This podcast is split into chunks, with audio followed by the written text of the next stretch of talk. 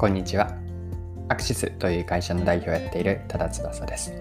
今回の話は何かなんですけれども、情報編集力についてです。情報を価値に変える方法について一緒に考えていければと思っています。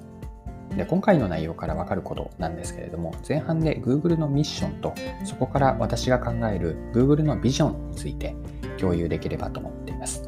で後半では、その Google のミッションから学べた、考えたことなんですが、情報を価値に変える方法です。でこの内容をぜひ見たり聞いていただきたいなと思っている方は、今の最後の方に、最後の内容につながるんですが、インプットしたことをどうアウトプットにするのかというところをもっと知りたいなと思っている方には参考になればと思っています。お仕事で何かインプット日々されていると思いますが、それを価値に変えて、そして仕事の成果につなげる方法に興味が持興味を持っていただけた方には何かお役に立てればと思っています。はい。で、最初に見ていきたいのが Google のミッションなんです。でこれは私自身のことにはなるんですが、以前に、えっと、Google で働いていて、その後に今辞めて独立をしているんですが、Google で働いていた5年5ヶ月と辞めたことっていうのは、自分のキャリアを振り返った時にターニングポイントになりました。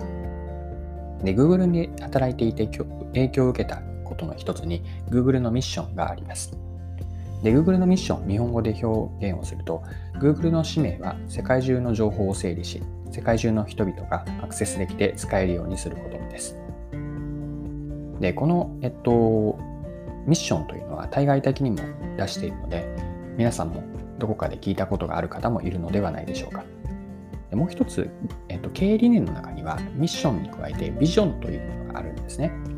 で、Google についてはミッションは今のように対外的にも公表しているんですけれども、一方のビジョンというのは出していないんですね。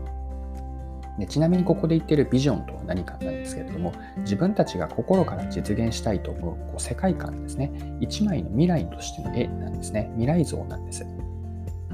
で、ここで少し考えてみたいのが、Google のビジョンって何かなんですね。まあ、ミッションから考えるビジョンになるんですが、当時 Google に行った時に自分が思っていたことでもあるんですけれども、Google のビジョンって何だ何なのかなったんです。でミッションとして掲げている世界中の情報を整理して使えるようにするのその先にある Google が理想として自分たちが実現したい心から成し遂げたいと思う世界観は何かなんですね。でこれはあくまで、えっと、ビジョンについては私の解釈ではあるんですけれども Google が描く理想の世界観というのは誰もが情報にアクセスできることによって全ての人々が自己実現ができる世の中。これが私が思う Google が描くこうビジョンなんですね、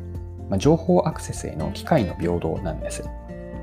もう一度 Google のビジョン。言っておくと誰もが情報にアクセスできることによって全ての人々が自己実現ができる世の中情報によって自己実現ができる世の中これが Google の描く理想とする世界観だと考えました。で機械の平等ということは逆に言うと結果の平等ではないんですね。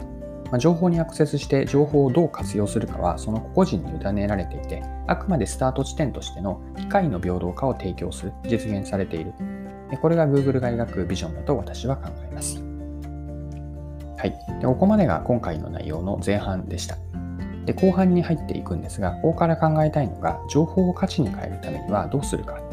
これがさっきの Google のビジョン、私の解釈ではあるんですけれども、Google のビジョンである情報アクセスの機会の平等によって、誰もが簡単に情報を得られるようになったときに、では、えーと、問われるのは、情報をどう使い価値にするかなんですね。でこれは問題意識として当時も、そして今もなんですけれども、えっと、常に持っている情報をどうやって価値に変えるかなんです。で、さらにどうすればというのを掘り下げていったときに、ポイントはまず大きく2つあると思うんですね。情報を価値に変えるためには、1つはインプットに関するもの、もう1つはアウトプットに関するものなんですが、前者のインプットというのは、インプットとなる情報の取捨選択が必要だと考えます。どの情報を捨てて、どれを選び使うのかというインプットがまずはポイント。そして、えー、っと、2つ目のポイントというのはアウトプットなんですが、情報からの自分ならではのアウトプットで価値につなげられることです。でここからは、えっと、どうやって価値につなげるかというのを後者のアウトプットにフォーカスを当てて見ていきましょう。はい。でもしなんですけれども、先ほど、えっと、伝えた Google が描くビジョンですね。情報アクセスへの機会の平等が実現すれば、それの後に問われるのは、情報をいかに価値に変えられるかなんですよね。で情報が手に入ること自体は、独自化の要因として、これまでと比べて、全ての人々に情報の機会の、情報アクセスの機会が実現できれば、こう何の情報を使うか、ま、インプットというのは、これまでインプットでのこう独自化、差別化というのは、これまでよりも小さくなるはずなんです。まだからこそ、どうアウトプットするかが大事だと思っていて、で、情報から独自のアウトプットをする方法というのをいろいろ整理してみて考えてみると、私はポイントは5つあるなと考えました。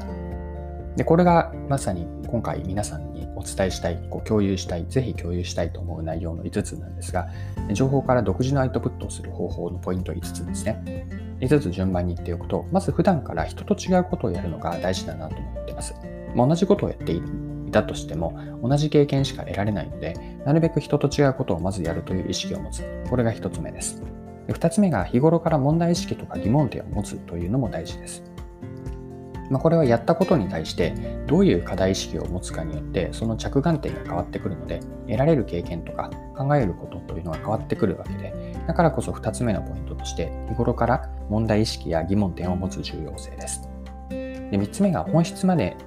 掘り下げる姿勢も持つことです。表面的な事象とか出来事ので終わらずに、その背後にどういうこうメカニズムがあってその事象が起こったのか、構造要因ですねで。さらに奥には本質があると思っていて、この事象、メカニズム、そしてその奥の本質、この3つのレイヤーでいかにどれだけ本質まで掘り下げていくか、そこから本質からアウトプットにつなげるということがポイントの3つ目です。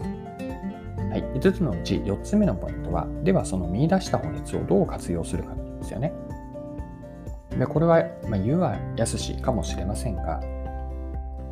こう具体的な事象からしっかりと抽象化をして本質まで見出していってその本質を、えーと、いろいろなところで活用できる例えばこれは何か失敗が起こった時にその失敗の本質を見出していって失敗の本質を教訓として得て次の新しいチャレンジを何かする時にも生かしていくこういうイメージを今しているんですが見出した本質を活用どうやってできるかこれも意識しておきたいというのが、えっと、情報からのアウトプット価値を出す時の4つ目のポイントです。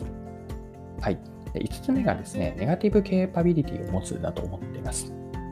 でネガティブケーパビリティについては補足をしたいと思っているんですが皆さん、ネガティブケーパビリティという言葉、お聞きになったことはあるでしょうか？でネガティブケーパビリティとは何かというと、平たく言うと、わからない状態とか、すぐに答えが出ない状態がありますよね。でそうした時にも、それを、その状況を受け入れて耐える力、これがネガティブケーパビリティなんです。で、何かができるという能力よりも、できないとか、わからない、そのできない自分とか、わからない環境を受け止める力、これがネガティブケーパビリティなんです。で今回のテーマであるこう情報を価値に変えるときにもこのネガティブケーパビリティつまりわからないとかすぐに答えが出ない状態を受け入れる力これって大事だと考えるんです。えというのもというのも情報へアクセスできる環境が仮に整っていたとしてもそれでもわからないとかアウトプットが作れないっていう状況ってあるはずなんですね。でそうした時にもそこで諦めてやめてしまうのかそれとも暗闇の中でも手探り状態でも少しでも進もうとするかによって違ってくるかと思っていて、私は後者でありたいんです。ま、情報からの価値転換プロセスの試行錯誤とか、こう七伝抜刀のようなものがあるからこそ、自分ならではのアウトプットから、うんと、価値につなげていけるかなと思っていて、この時に大事になっているのが、ネガティブケーパビリティなんです。はい。以上の5つですね。もう一度言っておくと、情報から価値に変える、アウトプットをする方法のポイント5つが、普段から人と違うことをやる。2つ目が日頃から問題意識とか疑問点を持っておく。3つ目が本質まで掘り下げる。4つ目がその見出した本質を他のところで活用する。5つ目がネガティブケーパビリティを持つでした。はい。え今回も貴重なお時間を使って最後までお付き合いいただきありがとうございました。この配信のコンセプトは10分で見分けるビジネスセンスです。これからも更新は続けていくので、よかったら次回もぜひぜひよろしくお願いします。それでは今日も素敵な一日にしていきましょう。